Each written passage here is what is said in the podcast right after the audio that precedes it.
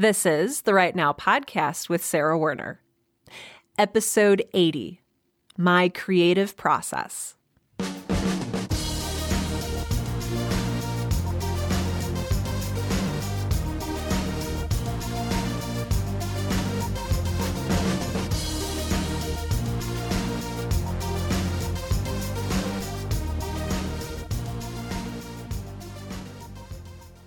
Welcome to Write Now, the podcast that helps all writers, aspiring, professional, and otherwise, to find the time, energy, and courage you need to pursue your passion and write. I'm your host, Sarah Werner, and today I'm going to be talking about something that very surprisingly I have not talked about yet, and that is my creative process. I was talking with my husband Tim earlier this morning, and I was like, hey, today I'm going to record an episode about my creative process. And he's like, haven't you done that before? And it turns out I have not. I was kind of saving it. I don't know why I do this. Sometimes I save things that I think will be especially impactful because I want to do them correctly or I want to do them in a right way. And that's maybe a little bit silly because I, am essentially withholding what might be valuable information for my audience from that audience. And that's not cool, right? So today we're going to be talking about what my creative process looks like. I want to be very clear going in that a creative process is not prescriptive. So, a creative process is not something that I'm going to tell you each step and you have to do each step exactly as I tell you. That's not what this is about. A creative process is a very personal thing. A creative process is a way that you use to express your particular brand or bent of creativity. And nobody can prescribe a quote unquote correct way to do that. Nobody can tell you how to be creative. That's something that has to come from you. So I'm sharing my process so that you can get a taste of what my process is like. And so that you can see, like, oh, hey, yeah, that might be a good idea if I do that. Or, oh, hey, you know, this is inspiring me to do this. This is not me telling you how to be creative. I want to make that very, very clear. I remember years ago when I first read Stephen King's wonderful writing book called On Writing. I remember reading about his process and feeling kind of daunted because Stephen King writes, I think, 364 days out of the year. So, like, he takes off like one day out of the year, and the rest of the year, every day, he writes. And he talks in his book about how he gets up at a certain time and then he goes for a walk and then he gets back to writing and then he has dinner and then he gets back to writing and he stays up till 4 a.m. And I remember thinking when I read about his particular process, I can't do that. I can't follow this writer's process. And then I made this false connection in my mind of, therefore, I cannot write. I cannot create. And that's no good. that's no good. Everybody is going to have a different process, and that's a good thing.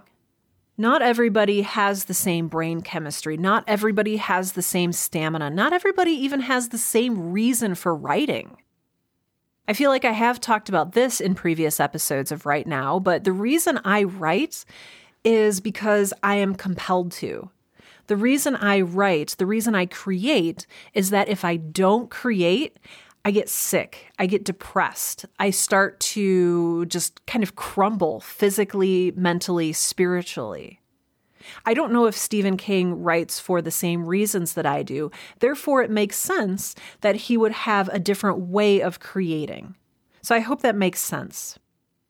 So I hope that if you're listening to this, that if you've ever seen somebody share their writing process or their creative process, that you don't feel like you have to emulate that process perfectly or adopt it as your own because you don't have to do that. You absolutely don't have to do that. If your process has you writing for 30 minutes a day over your lunch break at work, perfect. If that works for you and if that brings you the success as a writer that you're looking for, then that is a good process for you. So let's talk about a creative process.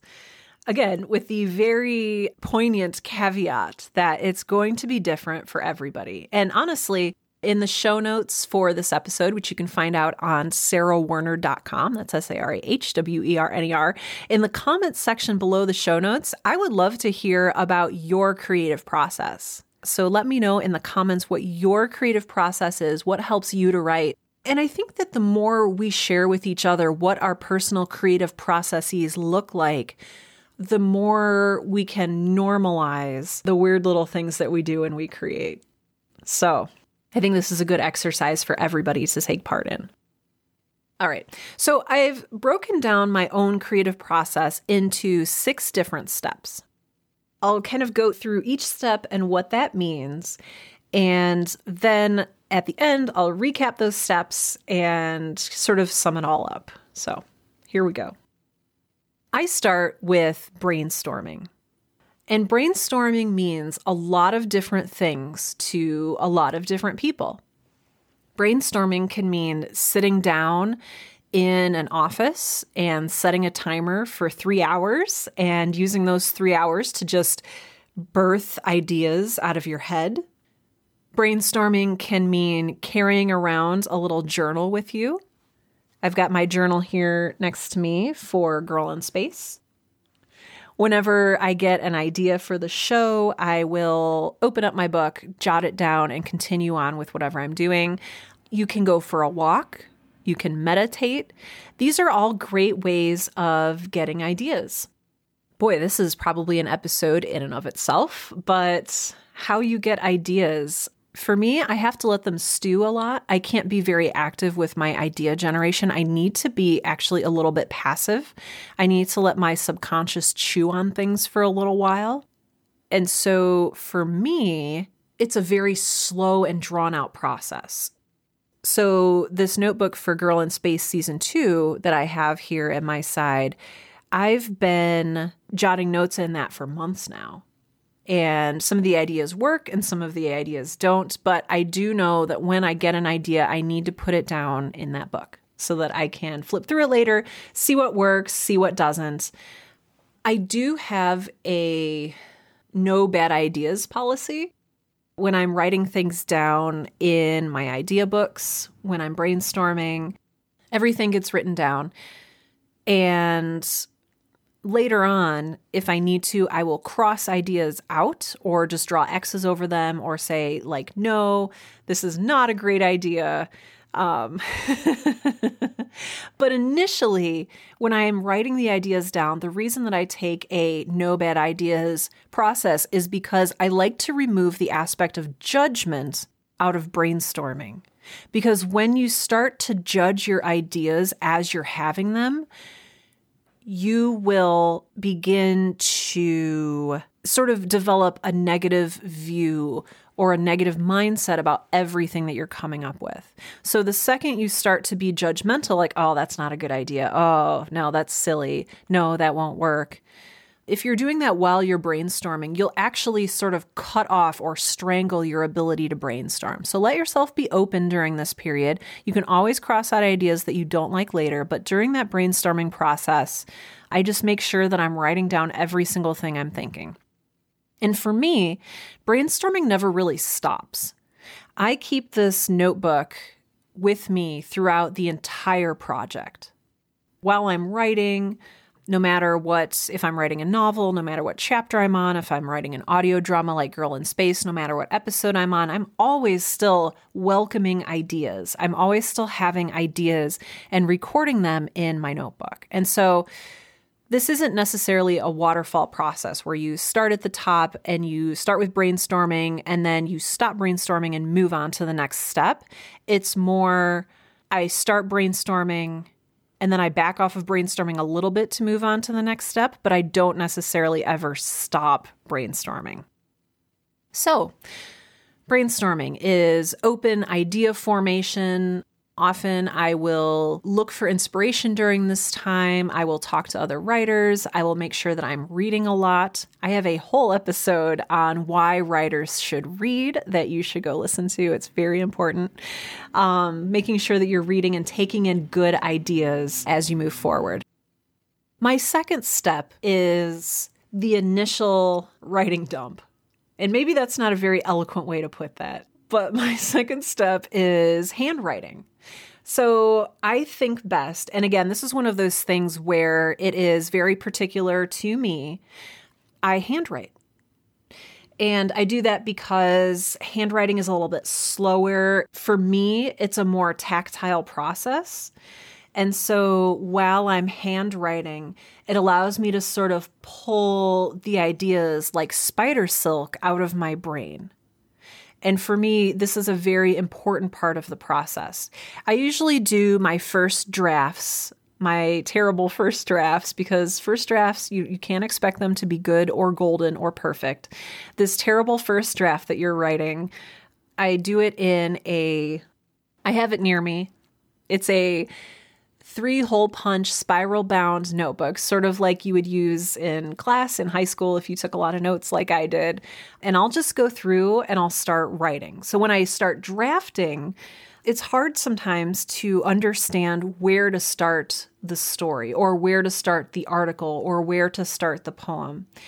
And for me, I just start with whatever idea is strongest or whatever mental image is most compelling. It doesn't necessarily mean that's where the story will begin in its final form. It is more just a way for me to start getting out the words that I need to get out. So, I handwrite. It's a very messy process. I will write, I will scratch out sections, I will tear pages out of my spiral notebook.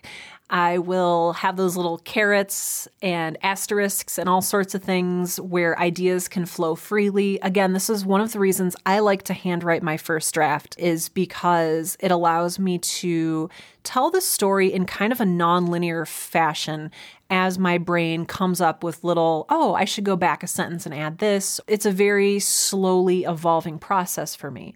I know that a lot of writers will type out their first drafts just because for them, they have a lot of ideas in their head and they need to get them out quickly. And typing is really quick and really fast. There's so much room here for you to tailor this experience to whatever you need it to be as a creator. Okay, so once I have a handwritten draft, so we'll say a rough draft of Girl in Space Season 2, Episode 1. So I've got, say, 20 to 30 handwritten pages. It's a huge mess. There's scribbles everywhere. I've maybe even taped in little note cards that have additional sentences or additional scenes that I want. Then my next step is to transcribe it. For me, this is step three. I take my handwritten, terrible first draft and I transcribe it. So, what I do is I take this notebook and I start typing out the things into either a Word document or a Google Doc or a Celtx document, depending on, you know, what sort of medium it is. So I'll transcribe it into some kind of digital format by typing, and that will be my second draft. This is when I start to excise things that aren't really working, or I tighten up things, uh, make sure I'm not getting too rambly because I do tend to ramble. So, yeah, so that's the second draft. I make corrections as I go, and it's really, really, I've been trying to break myself of a bad habit. And this bad habit is editing while I'm writing. it's hard to admit that to you. Editing while I'm writing is a bad habit. It's sort of like judging yourself during the brainstorming session. You can't judge yourself while you're creating. You can't judge too harshly. You can judge a little bit and be like, yeah, I don't want to have like a talking, you know, frog appear because that just doesn't work with my story. So, like, a little bit of judgment is maybe good but you don't want to necessarily edit while you're writing because you will stifle your creativity if you do that. That is the transcription phase, which I try not to edit too heavily during, but I do try to clean up things, make it sound nice, make sure that the story is going in a way that I want it to go. So, yes, transcription to a computer or a digital medium is my third step in my creative process. My fourth step is editing.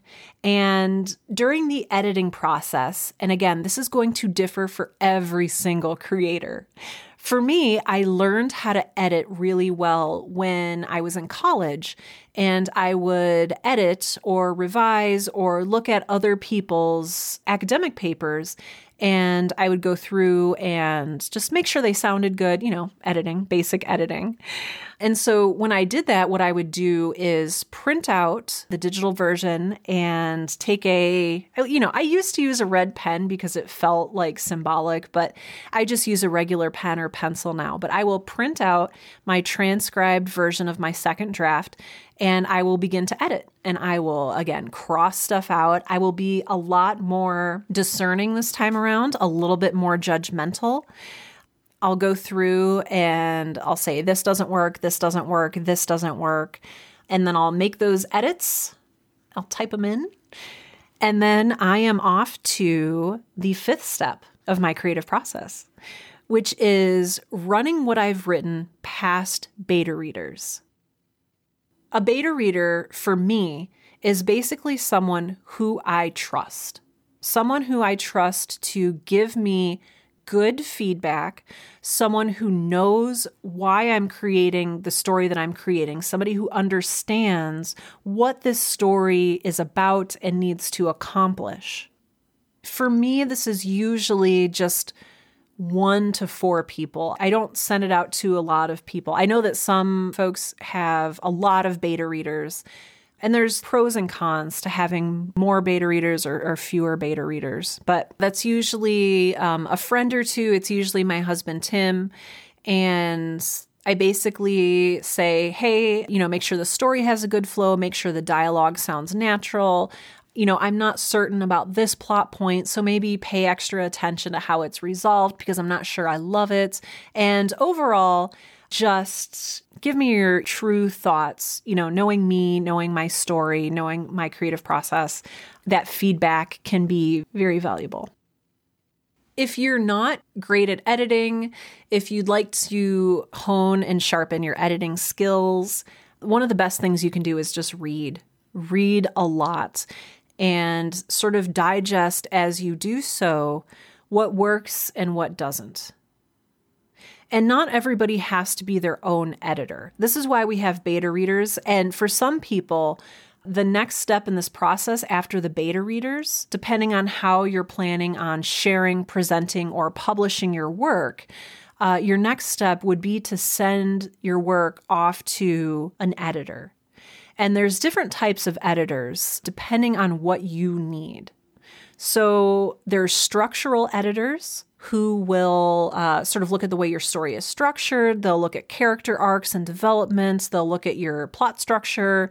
They'll look at how you resolve things and how you build tension, all of that good stuff. Whereas a copy editor will more take a look at, oh, you know, you should use a comma here, or let's replace this semicolon with a dash, or, you know, hmm, I think that in 1920 they would have used this kind of lamp instead of candles. So that copy editor will really take a look at the details to make sure that your manuscript reads cleanly. So you can do your own pass at editing. And usually, when you do your own editing, you are finding things about the characters and the story that you need to find. You're not necessarily going to see your own spelling mistakes, your own grammatical mistakes. Sometimes, if you spend a lot of time in a creative project, you become blind to some of its everyday flaws. This is why it is essential, essential that you, as a writer or a creator, run your work past at least one person who is not you. This can be your beta reader, this can be an editor, this can be your dad, you know, it can it can be anyone, but it's a really good idea to have someone other than you put their eyeballs on your work. And I am a huge advocate for that. Every writer needs an editor or a reader. Okay, good. Okay, yes. Finally, step six in my creative process is the nebulous publish step. You've written it, you've edited it, you've run it past somebody or somebody's, multiple people. This is when you decide what you want to do with your work. Where will your work live? Are you going to submit it for publication? Are you going to self publish it? Are you going to print it out and hide it in a drawer forever? These are all legitimate options. But that is the final step in this creative process is deciding the fate of this thing you've created. It's okay if you're not ready to send it out for publication yet. That's totally okay. I am sitting at my desk recording this episode right now, and next to me, I have a drawer full of unpublished novels and unpublished short stories. You're not alone. This is a quick overview of my creative process. So it starts with brainstorming. Again, this brainstorming lasts throughout the entire creative process. It goes on to the handwriting phase. And then I go on to number three, transcribing it into a digital format. So typing it out. Next, I edit and I pass it to other people to edit. Number five, I run it past readers. So, beta readers, other editors, people that I've hired, people that I'm paying, people that I'm not paying, depending on what that looks like for you. And then finally, step six is I almost said filing it away so that nobody ever reads it, but don't do that. Don't do that. Uh, step six is the fate of this work that you've created. So, sending it out for publication, filing it away in a drawer forever, self publishing, adding it to your uh, memoirs, adding it to, you know, a list of poems that you're creating, publishing it as a podcast episode, whatever it is, just doing something with this beautiful piece of work that you've created. So, that is a quick overview of my creative process. I hope this was helpful. And again, I hope that you remember that none of this is prescriptive. This is not a you must follow my creative process step by step. I don't even know if I should be following my creative process step by step. But having your own creative process or having a rough outline of what a creative process could look like is a great way to help yourself move step by step through creating a really big project. I would love to hear your creative process go out to sarahwerner.com. That's S A R A H W E R N E R.com and navigate to this episode, number 80, My Creative Process, and let me know in the comments what your creative process looks like. I would love to see how we are similar, how we are different. That's just really fascinating to me. And again, I think the more that we share these things, the more we all grow as a community. As you know, I do not make the Write Now podcast alone. I have so many wonderful and amazing people supporting me and encouraging me so that I can, in turn, support and encourage you. Several of these people are patrons on Patreon, which is a secure third party donation platform that allows you to give a dollar per episode, $2 per episode, $600,000 per episode, whatever you feel comfortable giving.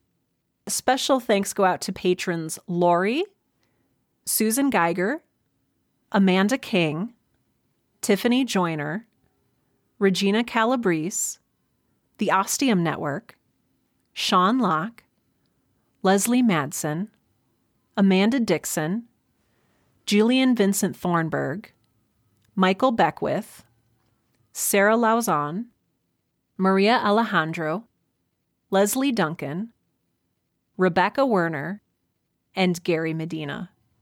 Thank you all so, so, so much for your continued support of the work that I'm doing here at the Write Now podcast.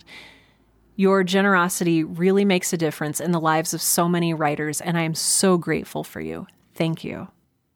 This has been a very interesting podcast episode. If you haven't been able to tell, I've been live streaming this episode while I record it, so I'm trying something new here. So, not sure how that worked or if it worked well or if I will never ever do this again, but for those of you watching the live stream, thank you for joining me for this episode. For those of you listening, Thank you for joining me for this episode. I hope that my little tour through my creative process has helped you to better understand your own creative process. Maybe it's given you some ideas for things you can do in the future. But yeah, I'm really happy you're here. This has been episode 80 of the Write Now podcast, the podcast that helps all writers, amateur, professional, or otherwise, to find the time, energy, and courage you need to pursue your passion and write. I'm Sarah Werner, and I know you can do this.